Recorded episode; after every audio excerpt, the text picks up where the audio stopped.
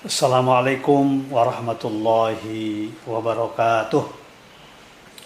Bismillahirrahmanirrahim. Alhamdulillahirabbil alamin. Wassalatu wassalamu ala asyrafil anbiya'i wal mursalin sayyidina Muhammadin wa ala alihi wa sahbihi ajma'in.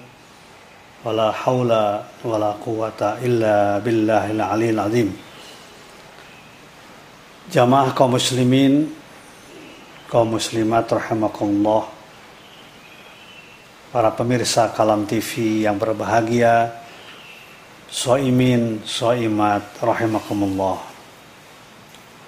Alhamdulillah, kita bersyukur kepada Allah Subhanahu wa taala. Kembali kita dapat bersilaturahim pada hari Ahad pagi ini, tanggal dua puluh tujuh Ramadan seribu empat ratus empat puluh dua Hijriah, bertepatan dengan tanggal sembilan Mei dua ribu dua puluh satu. Tinggal beberapa hari lagi kita akan meninggalkan bulan suci yang penuh dengan keberkahan, keagungan dan kemuliaan ini.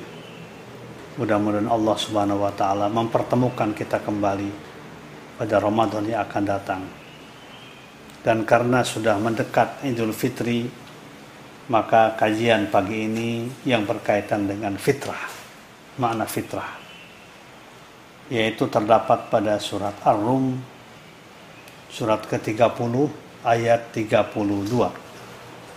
Silakan para jamaah membuka surat Ar-Rum, surat ke tiga puluh ayat tiga puluh satu sampai ayat tiga puluh dua yang akan menjadi kajian pada pagi hari ini. Kita mulai dengan membaca umul kitab Al-Fatihah. A'udzu billahi minasyaitonir rajim. Bismillahirrahmanirrahim. Alhamdulillahirabbil alamin. الرحمن الرحيم مالك يوم الدين إياك نعبد وإياك نستعين اهدنا الصراط المستقيم صراط الذين أنعمت عليهم غير المغضوب عليهم ولا الضالين آمين. بسم الله الرحمن الرحيم. وأقم وجهك للدين حنيفا فطرة الله التي فطر الناس عليها لا تبديل لخلق الله ذلك الدين القيم ولكن أكثر الناس لا يعلمون منيبين إليه واتقوه وأقيموا الصلاة ولا تكونوا من المشركين من الذين فرقوا دينهم وكانوا شيعا كل حزب بما لديهم فرحون صدق الله العظيم. Bismillahirrahmanirrahim. Fa'akim, maka tegakkan, wajhaka, diri engkau, wajah engkau, lidini, untuk melaksanakan ajaran agama, yaitu Islam, hanifa, yang lurus, fitratallahi, agama Allah, allati fataran nasa, yang Allah telah memberikan agama itu bagi manusia, alaiha, pada ajaran agama Islam itu, la tabdila, tidak boleh diganti, li khalqillah, pada ciptaan Allah, dzalika dinul qayyim, itulah agama yang lurus, walakin aktsarun nasi la ya'lamun, tetapi sebagian besar manusia tidak mengetahui dan tidak menyadari, menyadarinya. Munibina, kembali semua dengan bertobat ilahi kepada Allah, wattaqu, dan bertakwa kepadanya, Wa aqimus sholata, dan tegakkan oleh kalian sholat. Wala takunu minal musyrikin, dan janganlah kalian menjadi orang-orang musyrik. Minal ladzina, yaitu dari orang-orang farraqu, yang memisahkan orang-orang itu. Midinahum, pada agama mereka. Wa kanu, dan adalah mereka syi'an, bergolong-golongan, berkelompok-kelompok.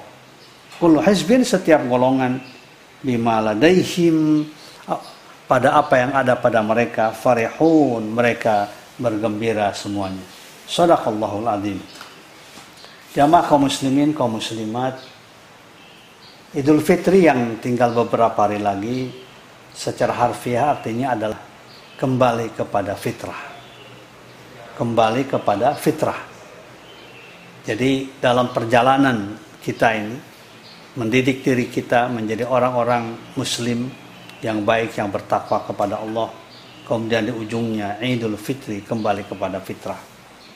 Apa yang dimaksud dengan fitrah? Banyak sekali arti dari fitrah ini. Pertama adalah al-fitrah adalah as-salamah wal-istiqamah fil Islam. Yang disebut dengan fitrah adalah yaitu as-salamah, keselamatan, kedamaian, ketenangan, wal-istiqamah, dan istiqamah alal Islam, pada Islam. Dalam bulan Ramadan kita dilatih istiqamah dalam ajaran Islam, siang hari, malam hari. Tidur kita, bangun kita, aktivitas kita, kerja kita, kita kaitkan, kita arahkan dengan Islam. Karena ibadah yang sedang kita lakukan sekarang ini adalah ibadah yang bersifat totalitas. Semuanya adalah disesuaikan dengan ajaran Islam. Berbicaranya, kemudian juga berfikirnya, berbuatnya, melakukan kegiatan-kegiatan yang lain sesuai dengan ajaran Islam. Untuk mengharapkan ridho Allah Subhanahu Wa Ta'ala. Artinya kita mengharapkan keselamatan. Dan tentu harapan kita, kita akan menjadi orang yang istiqomah. Mempertahankan nilai-nilai Islam dalam kehidupan kita pasca Ramadan itu. Makanya kembali kepada fitrah adalah kembali pada keselamatan dan kembali pada keistiqomahan di dalam ajaran Islam. Kita harus istiqomah. Yang kedua adalah al-fitratul hanifiyah. Al-hanifiyah itulah condong pada kebenaran. Kita selalu berdoa kepada Allah Subhanahu Wa Ta'ala, ya Allah perlihatkan kepada kami yang benar itu benar dan berikan kemampuan kami untuk mengikutinya. Warzuqna ittiba'ah, berikan rezeki kepada kami ittiba'ah, untuk mengikuti kebenaran itu. Arinal haqqa haqqa warzuqna ittiba'ah, ya Allah perlihatkan kepada kami kebenaran itu, hak itu jelas hak, jelas benar, dan berikan kemampuan kami kepada kami untuk melaksanakannya, mengikutinya. Warinal batila batila, dan perlihatkan kepada kami yang batil itu batil. Warzuqna ijtinabah, dan berikan rizki kepada kami agar kami bisa menjauhi yang batil, yang salah itu.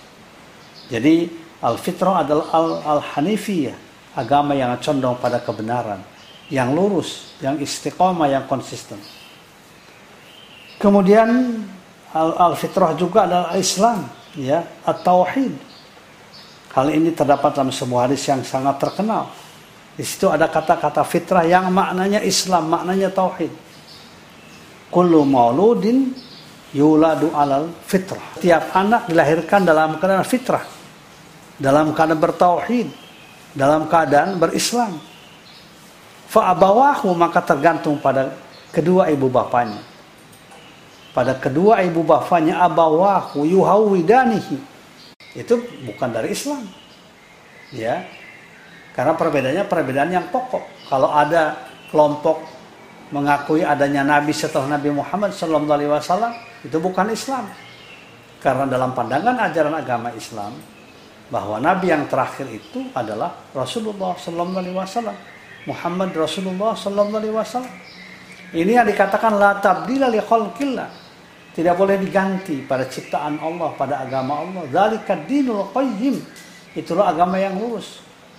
Ya. Jadi kalau kita melihat ada kelompok-kelompok siapa saja, ya, yang berbangga-bangga dengan kelompoknya padahal berbeda, bertentangan secara diametral dengan ajaran Islam, itu bukan dari Islam. Ya.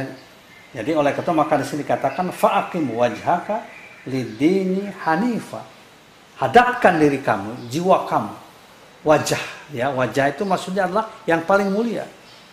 Kalau wajah menghadap ke barat kan pasti tubuhnya menghadap ke barat. Nggak mungkin wajah menghadap ke barat, tubuh eh, apa tubuhnya menghadap ke timur. Ya, wajah ke timur ya badan akan ke timur. Jadi disebut paling mulia, paling penggerak tuh wajah. Ya, wajah Islam, wajah umat Islam. Fa'aqim wajhaka lid-dini hanifa fitratallahi allati fataran nasa 'alaiha la tabdila li khalqillah. Ya, yang menarik adalah di sini yang perlu kita perhatikan, ya kita renungkan, kita tadabburi fitratallahi allati fataran nas 'alaiha. Islam itu agama Allah yang sesuai dengan fitrah manusia. Tidak ada pertentangan ya dalam, dalam apa antara ajaran Islam dengan fitrah manusia. Dimanapun manusia akan cocok dengan Islam ketika hatinya benar mendapatkan hidayah dari Allah. Kapanpun manusia, dia akan cocok hatinya dengan ajaran Islam. Tidak ada yang bertentangan dengan fitrah manusia.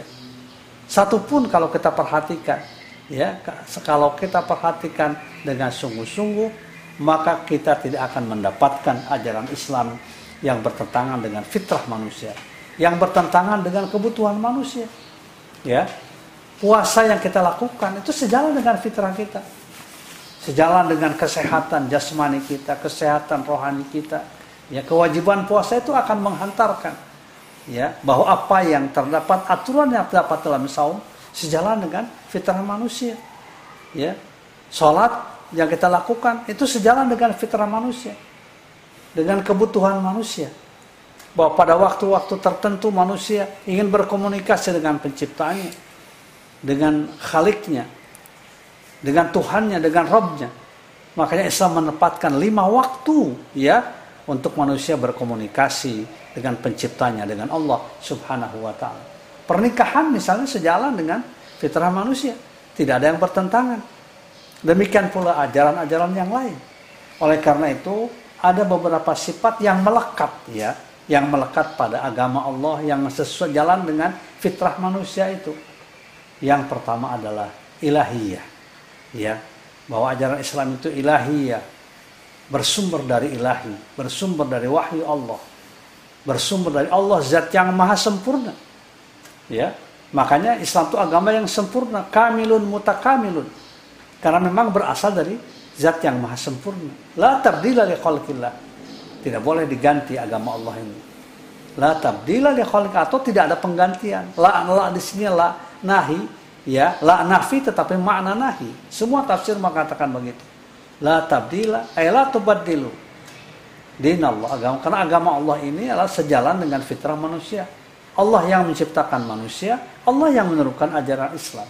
Jadi pasti Allah yang maha mengetahui apa yang dibutuhkan oleh manusia. Cuman sebagian besar manusia walakinna aktsarunasi la ya'lamun, tidak mengetahui, tidak menyadari, bahkan juga kadang-kala sombong, takabur. Merasa rasionya, logikanya, ya pikirannya lebih hebat ketimbang ajaran Islam, ketimbang wahyu dari Allah Subhanahu wa taala, sehingga dia mengabaikan wahyu dari Allah, aturan dari Allah Subhanahu wa taala. Pertama itu ilahiyah. Yang kedua adalah insaniyah. Insaniyah itu adalah sejalan dengan tadi dengan insan, dengan manusia, ya. Tidak ada satupun peraturan di dalam Islam yang bertentangan dengan kebutuhan manusia. Silaturahmi itu kebutuhan kita. Dalam Islam diperintahkan silaturahim. Ya, silaturahim itu luar biasa, perbuatan yang sangat luar biasa, menghubungkan kekeluargaan. Sampai ada perintahkan silaturahim. Ya, pada surat An-Nisa ayat yang pertama yang suka dibaca oleh kita, biasanya pada acara-acara pernikahan. Ya, An-Nisa ayat yang pertama. Ya ayuhan nasu taqu rabbakumul ladzi khalaqakum min nafsin wahidah wa khalaqa minha zawjaha wa batha minhuma rijalan katsiran wa nisaa wattaqullaha alladzi tasaaluna bihi wal arham. Wahai sekalian manusia, bertakwalah kepada Rabb kamu sekalian yang telah menciptakan kamu min nafsin wahidah, satu diri, dan kemudian dari diri itu Adam alaihissalam Allah menciptakan istrinya, pasangannya, zaujah Siti Hawa, dan melahirkan dari keduanya rijalan katsira wa nisa, laki-laki dan perempuan yang banyak. Wattaqullah, bertakwalah kalian kepada Allah, alladzi tasa'aluna bihi, yang kalian sering meminta ya satu dengan yang lainnya, bihi dengan nama Allah. Wal arham, nah itu ya, wattaqul arham, bertakwalah kalian, berbuatlah kalian, jagalah oleh al-arham, persaudaraan, silaturahim.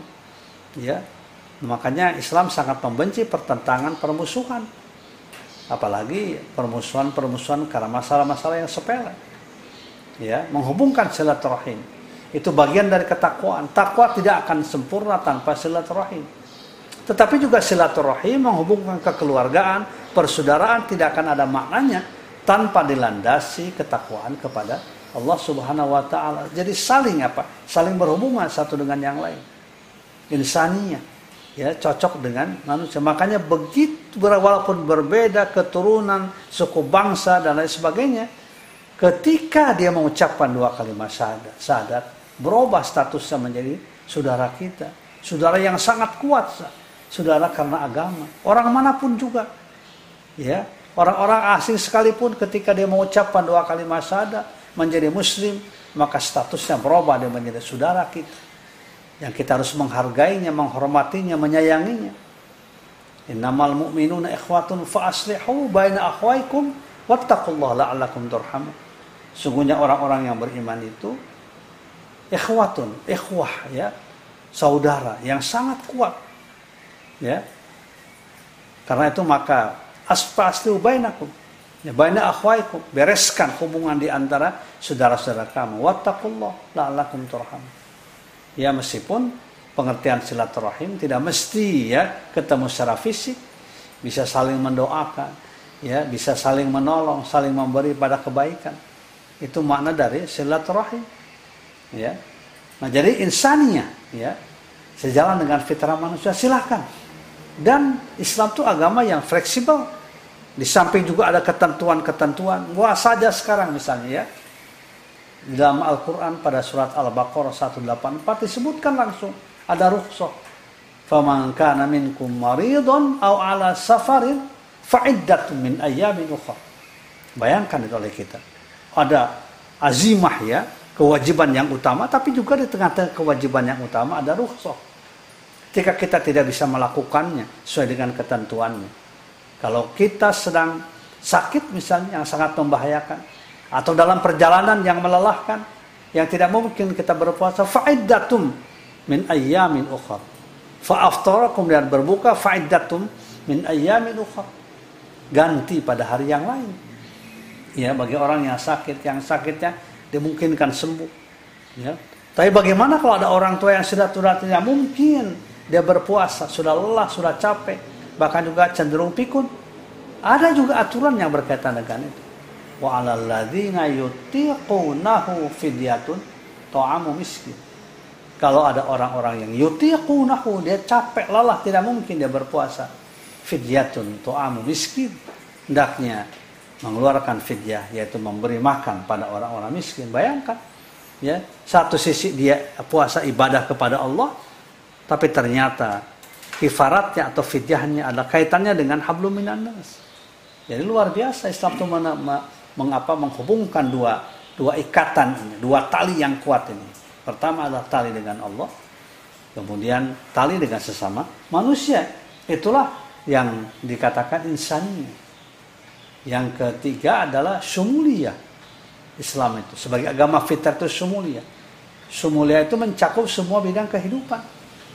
Ya, kalau kita mau jujur dengan Islam, mau rendah hati dengan Islam, maka apapun yang dibutuhkan oleh kita dalam kehidupan ini ada dalam Islam.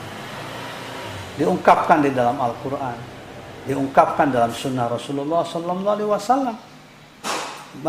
Masalah yang kecil, ya, masalah yang kecil, masalah yang besar, ya, masalah kehidupan, masalah ekonomi, masalah rumah tangga, masalah pendidikan, hubungan internasional dan lain sebagainya, diungkapkan di dalam ajaran Islam. Sumulia mencakup kemencakupan ya, kemencakupan ya pada semua bidang kehidupan yang dibutuhkan oleh kehidupan manusia. Tetapi lagi-lagi walakinna aktsarun nasi la ya'lamun. sebagian besar manusia tidak menyadari bahwa Islam itu agama yang syamil, yang kita diperintahkan untuk melaksanakannya. Ya ayyuhalladzina amanu khulu fis-silmi kaffah wa la tattabi'u khutuwatis syaitan innahu lakum aduwwun mubin. Bahkan juga masalah pakaian diatur di dalam Islam, ya. Masalah makanan diatur di dalam Islam, ya. Padahal makanan adalah kebutuhan kita, kebutuhan pokok kita, diatur dalam Islam. Puasa yang sedang kita lakukan, pengaturan itu, ya, pengaturan supaya kita tidak berlebih-lebihan dalam segala hal, ya. Nah, itu yang disebut dengan sumulia. Kemudian alamiah, alamiah artinya adalah bersifat universal, kapan dan dimanapun. Islam itu bukan agama lokal, ya, agama universal, ya, agama umat manusia. Wa ma arsalnaka illa kafatal linnas basyira wa nadhira. Tidaklah kami mengutus engkau Muhammad kecuali untuk semua manusia, ya, siapapun juga akan cocok dengan Islam, bangsa manapun akan cocok dengan Islam ketika dia mau berpikir secara jernih, ya, ketika dia menghilangkan kesombongannya, merendahkan hati, ya, dia akan menyadari bahwa Islam itu agama yang cocok dengan kehidupannya dimanapun juga, ya, bahkan bukan sekedar manusia. Ya wa ma arsalnaka illa rahmatal lil alamin. Tidaklah kami utus engkau Muhammad kecuali menjadi rahmat bagi alam semesta. Ketika Islam dilaksanakan, ia akan menjadi rahmat bagi tumbuhan, flora, fauna dan lain sebagainya. Pada lingkungan tidak akan kotor, tidak akan polusi, tidak akan rusak. Rahmatan lil alamin, menjadi rahmat bagi alam semesta. Oleh karena itu Idul Fitri maknanya adalah kita kembali kepada Islam. Setelah dilatih nih, ya, satu bulan, ya, untuk hidup secara berislam dengan baik, ya, semuanya bernilai ibadah, ya, semuanya bernilai ibadah, kemudian membangun ukhuwah dan lain sebagainya, menguatkan peran keluarga dan lain sebagainya, disiplin di dalam kehidupan beragama, maka satu bulan ini diakhiri dengan Idul Fitri, ya, kembali kepada fitrah tadi dalam pengertian kembali kepada agama tauhid, kepada agama Islam yang sempurna. Minal aidin wal faizin. Semoga termasuk ke dalam kelompok yang kembali wal faizin dan menjadi kelompok yang faizin yang mendapatkan kebahagiaan. Makanya kan doanya taqabbalallahu minkum taqabbal ya karim. Kullu amin wa antum bi khairin.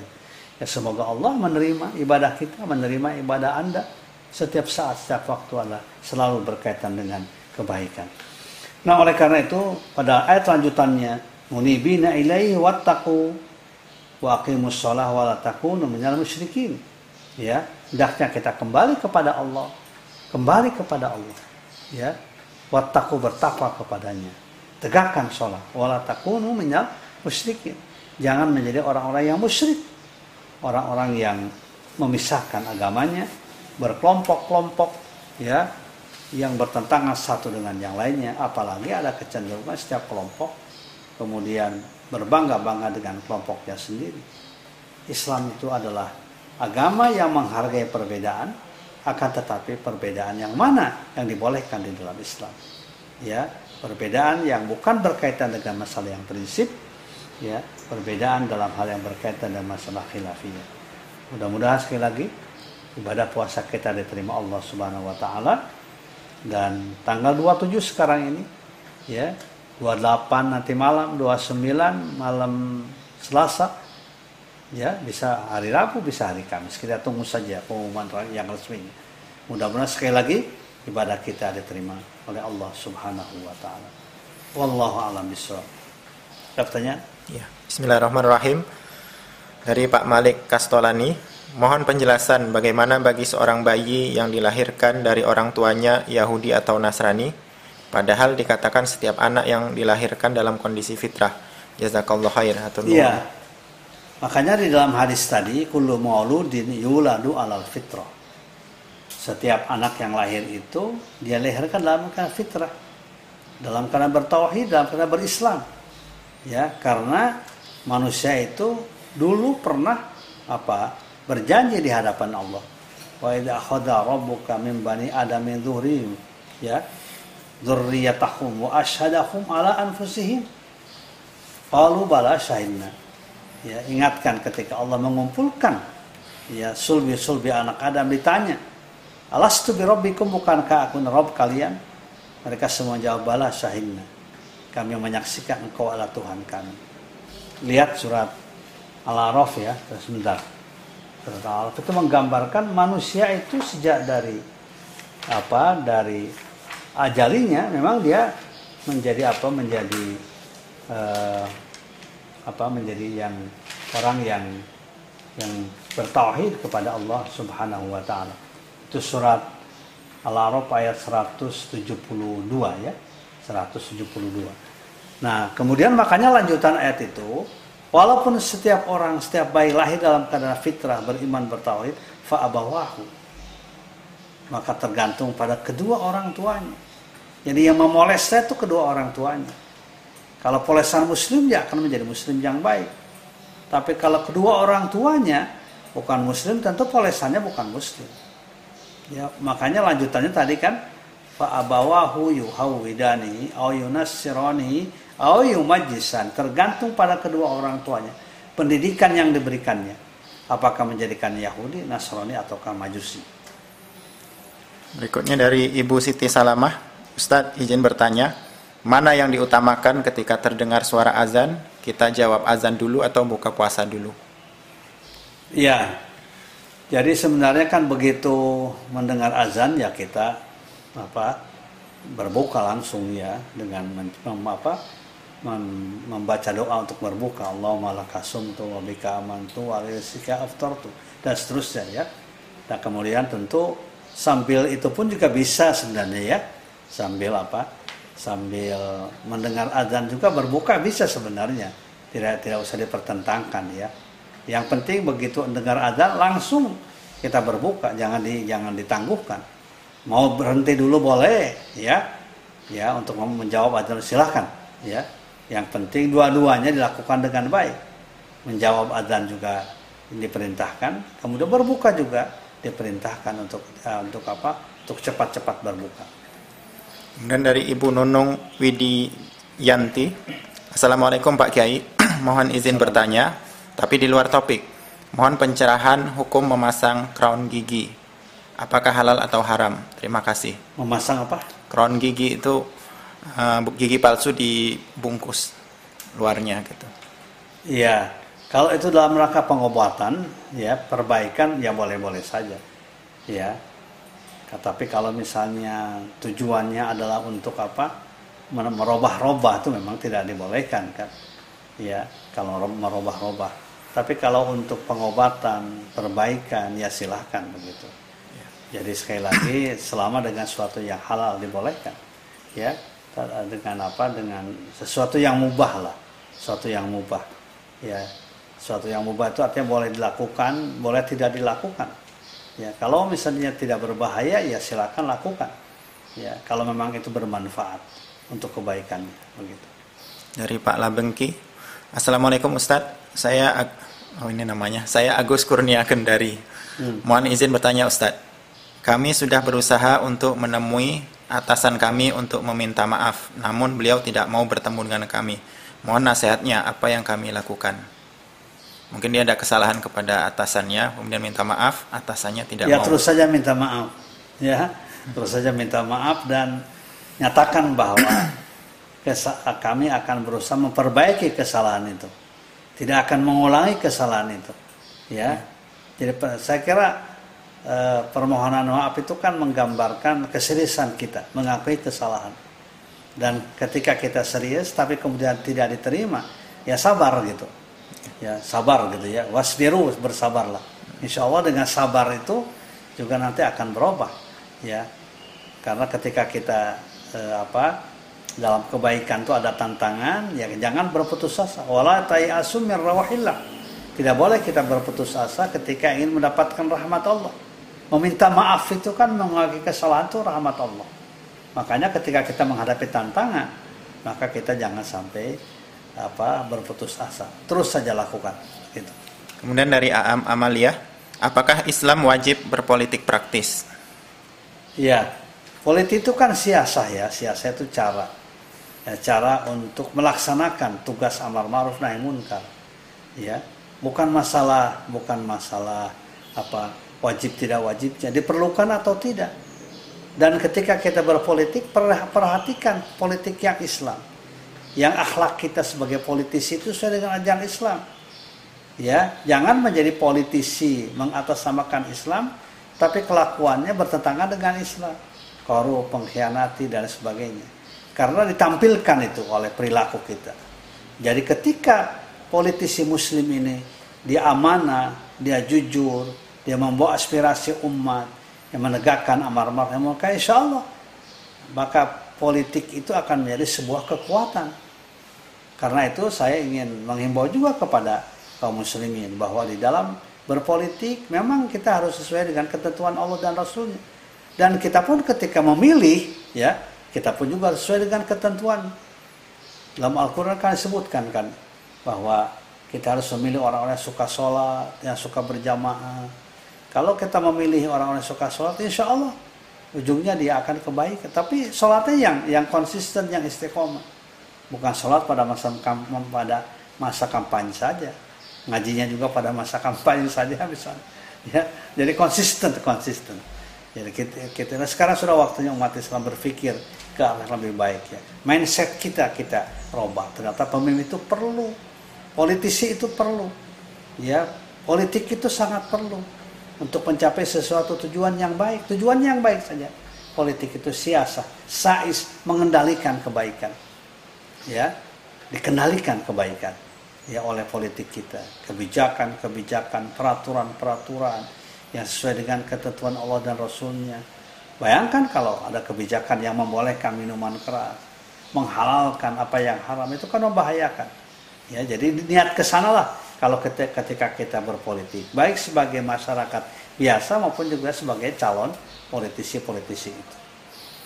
Kemudian mohon izin bertanya di luar konteks, tabungan yang disiapkan untuk anak yang kuliah yang bersumber dari penghasilan yang sudah dizakatkan tiap bulan, apakah harus zakat mal bila memenuhi nisab delapan puluh lima gram emas? Nuhun. Ya, jadi salah satu prinsip zakat itu an-numu atau an-nama, harta yang berkembang. Jadi kalau harta kita berkembang, ya, misalnya kita nabung uh, dua juta setiap bulan, ya, pada tahun pertama kan dua puluh empat belum wajib. Pada tahun kedua empat puluh delapan, misalnya tahun ketiga enam puluh. Nah, ketika di atas empat puluh uh, delapan puluh empat gram, delapan puluh lima gram emas nilai tabungan kita, walaupun sudah pernah kita zakatkan setiap bulannya, maka karena berkembang, bertambah-bertambah, ketika mencapai nisab, maka wajib dikeluarkan zakatnya. Kemudian dari Pak Asfahani Khairul Huda, Assalamualaikum, izin bertanya Ustadz, apakah masyarakat suku terisolir, masyarakat prasejarah juga terkena hukum seperti masyarakat yang sudah modern terhadap hukum-hukum yang tertulis dalam Al-Quran? Ya, ya tergantung apakah ada tidak dakwah dilakukan ke tempat itu. Kalau dakwah yang ada dilakukan maka terkena, ya terkena kewajiban-kewajiban agama. Kecuali kalau tidak ada dakwah sama sekali, orang tidak mendengar tentang Islam, tidak tahu tentang Islam, lain persoalan. Tapi ketika misalnya ada dai menyampaikan dengan baik kemudian ditolak, nah itu lain persoalannya juga, ya. Dan sekarang pada kondisi sekarang apakah masih ada kelompok orang yang tidak pernah mendengar dakwah, tidak ada dai yang masuk ke situ, ya. Kita sering melihat dai pedalaman, dai suku terpencil itu menggambarkan bahwa dai itu sudah tersebar kemana-mana. Dan itu harus kita support itu. Ya, dai ke pedalaman, dai ke suku terpencil harus kita support. Karena memang eh, para para para apa para pendakwah itu yang punya tugas ke daerah-daerah jauh itu luar biasa beratnya. Ya. Karena itu maka dalam Al-Qur'an surat Al-Baqarah dua tujuh tiga, silakan dilihat ya. Salah satu yang perlu diperhatikan oleh kita dari infak kita, dari zakat kita untuk kelompok ini, dai yang semacam ini. Lil fuqara'il ladzina uhsiru fi sabilillah la yastati'una darban fil ardi yahsabuhumul jahilu aghniya minat aghniya minat ta'afu. Bahwa uh, infak ya, sedekah atau zakat itu harus juga diberikan kepada al fuqara. Tapi al-fuqaranya bukan fakir biasa, bukan karena malas, ya. Tetapi oleh karena apa? Karena dia menjadi tidak bisa berusaha, karena apa? waktunya dipergunakan semuanya untuk kepentingan agama Allah, untuk berdakwah. Kalau dia berdakwah ke suku terpencil, perlu butuh dua hari, tiga hari.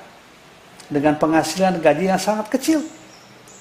Ya, maka harus disupport oleh kita. Ya, lembaga-lembaga yang yang mengurus da'i ke pedalaman itu harus mendapatkan sambutan dari kita, mendapatkan dukungan dari kita. Ya, bagian dari ibadah kita, menyebarkan ajaran Islam. Kalau kita tidak bisa secara langsung melalui da'i-da'i yang sudah dipersiapkan. Tapi mereka butuh ya, butuh biaya untuk dirinya, untuk keluarganya, anaknya, sekolah, dan lain sebagainya. Kemudian dari Ibu Komariah Ahmad, Assalamualaikum Pak Kiai.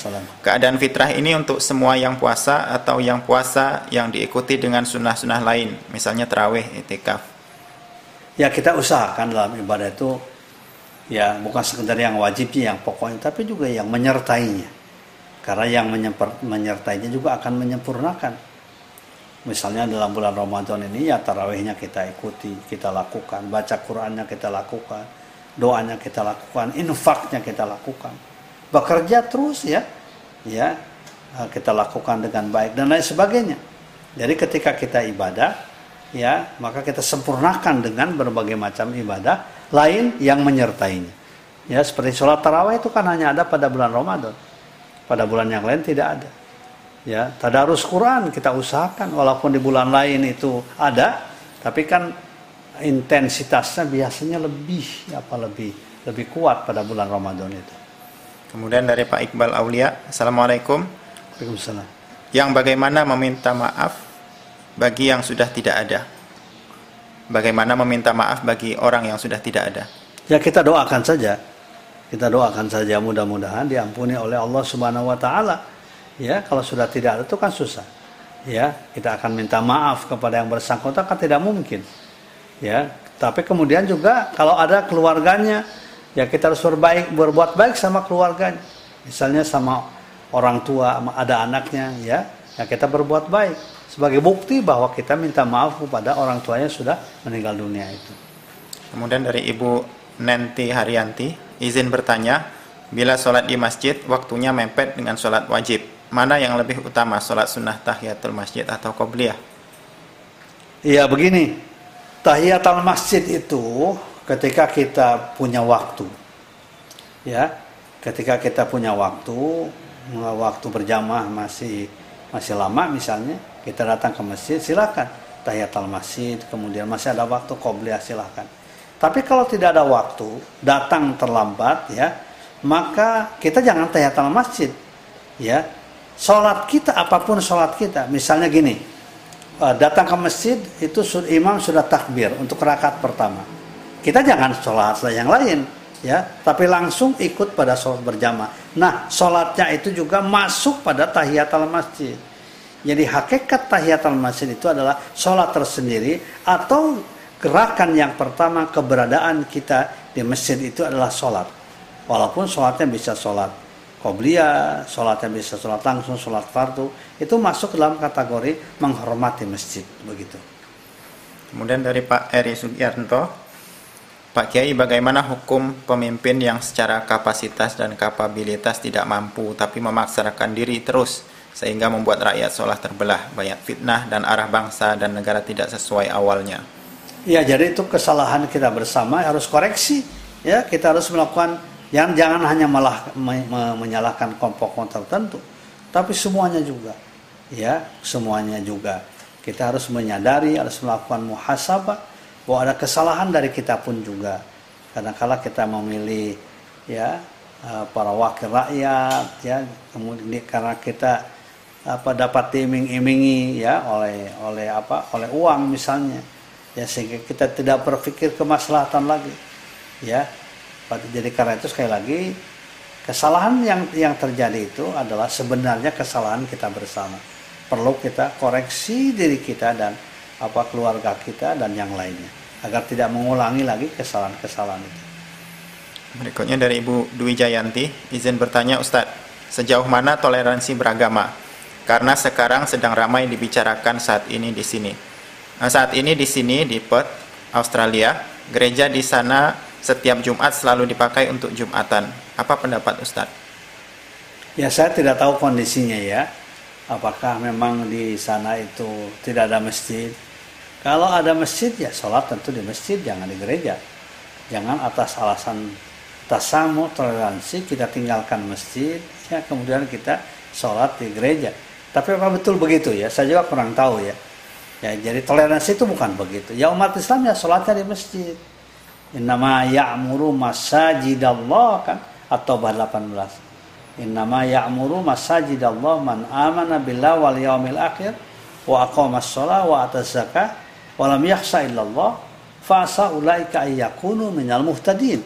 Sesungguhnya yang melakukan takmir, memakmurkan masjid itu orang yang beriman pada Allah, beriman pada hari akhir, menegakkan sholat, menunaikan zakat, dan tidak takut kepada siapapun juga, kecuali hanya kepada Allah.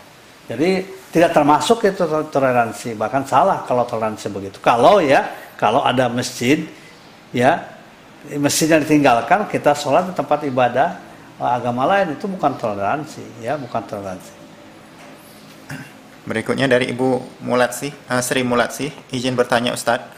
Bagaimana sikap kita terkait saran pemerintah yang mendorong konsumsi, membeli baju baru agar ekonomi tumbuh, sementara Islam mengajarkan tidak boros? Ya, itu tergantung kita ya. E, tidak boleh berlebihan, tidak boleh berlebihan. Ya, kalau yang wajar-wajar saja, misalnya boleh saja, asalkan memang punya uang gitu ya. Jangan sampai apa, biasakan pinjam, ya. Uh, apa istilahnya ibu-ibu tuh menggesek ya, tiba-tiba nanti di akhir bulan itu terasa uh, tiba-tiba puluhan juta misalnya. Jangan sampai demikian. Jadi yang wajarnya sesuai dengan kebutuhan, sesuai dengan kemampuan, bukan dengan sesuai dengan keinginan. Kalau keinginan, yang namanya manusia pasti ingin yang terbaik ya, tapi juga perlihat perhatikan kalau kita kemampuan.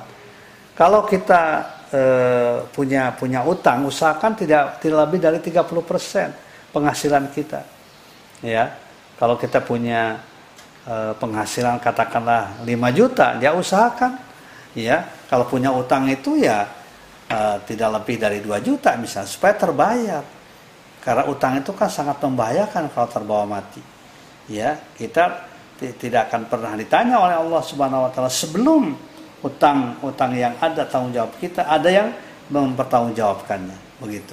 Jangan dibiasakan hidup dengan berutang. Kemudian dari Pak Eri Saptaria Ahyar, Assalamualaikum warahmatullahi wabarakatuh Pak Kiai. Salam.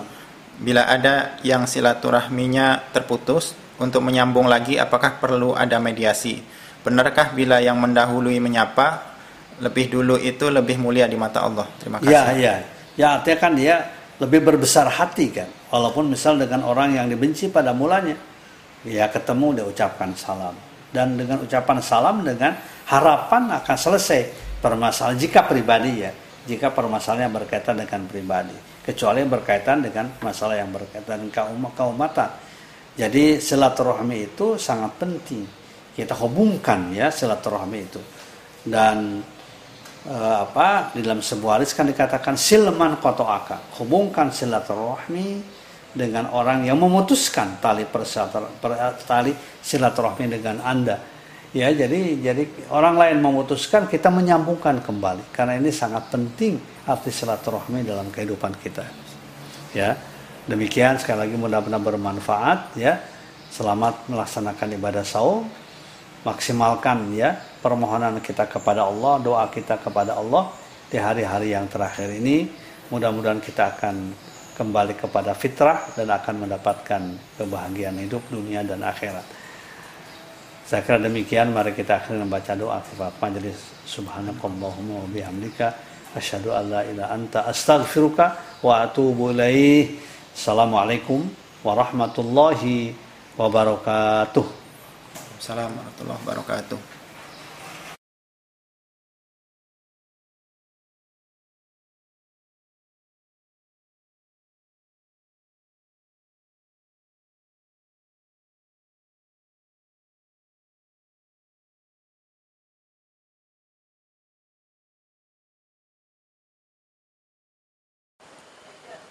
Assalamualaikum warahmatullahi wabarakatuh.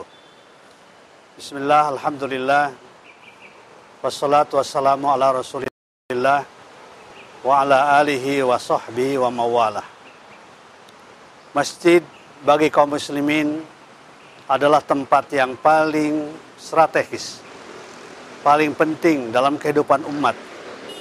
Kita bisa melaksanakan sholat berjamaah, kita bisa melaksanakan kajian-kajian keislaman, mempersatukan umat, membangun ukhuwah Islamiyah. Oleh karena itu maka setiap masjid harus kita dukung, baik pembangunan secara fisik maupun juga kegiatan-kegiatannya. Masjid di tempat saya berdiri sekarang adalah Masjid Al-Hijri dua, Kampus U I Kebogor, yang sekarang sedang mengalami terus-menerus peningkatan pembangunannya. Karena itu saya mengajak kepada saudara-saudara kaum muslimin, kaum muslimat, dimanapun Anda berada, untuk ikut berpartisipasi, memberikan sebagian dananya, harta yang dimilikinya, termasuk doanya, agar Masjid Al-Hijri dua ini segera bisa diselesaikan dengan baik. Semoga Allah Subhanahu Wa Taala membalas amal ibadah saudara sekalian, dan akan memberikan pila nanti di rumah di surga Allah Subhanahu wa taala. Amin ya rabbal alamin. Assalamualaikum warahmatullahi wabarakatuh.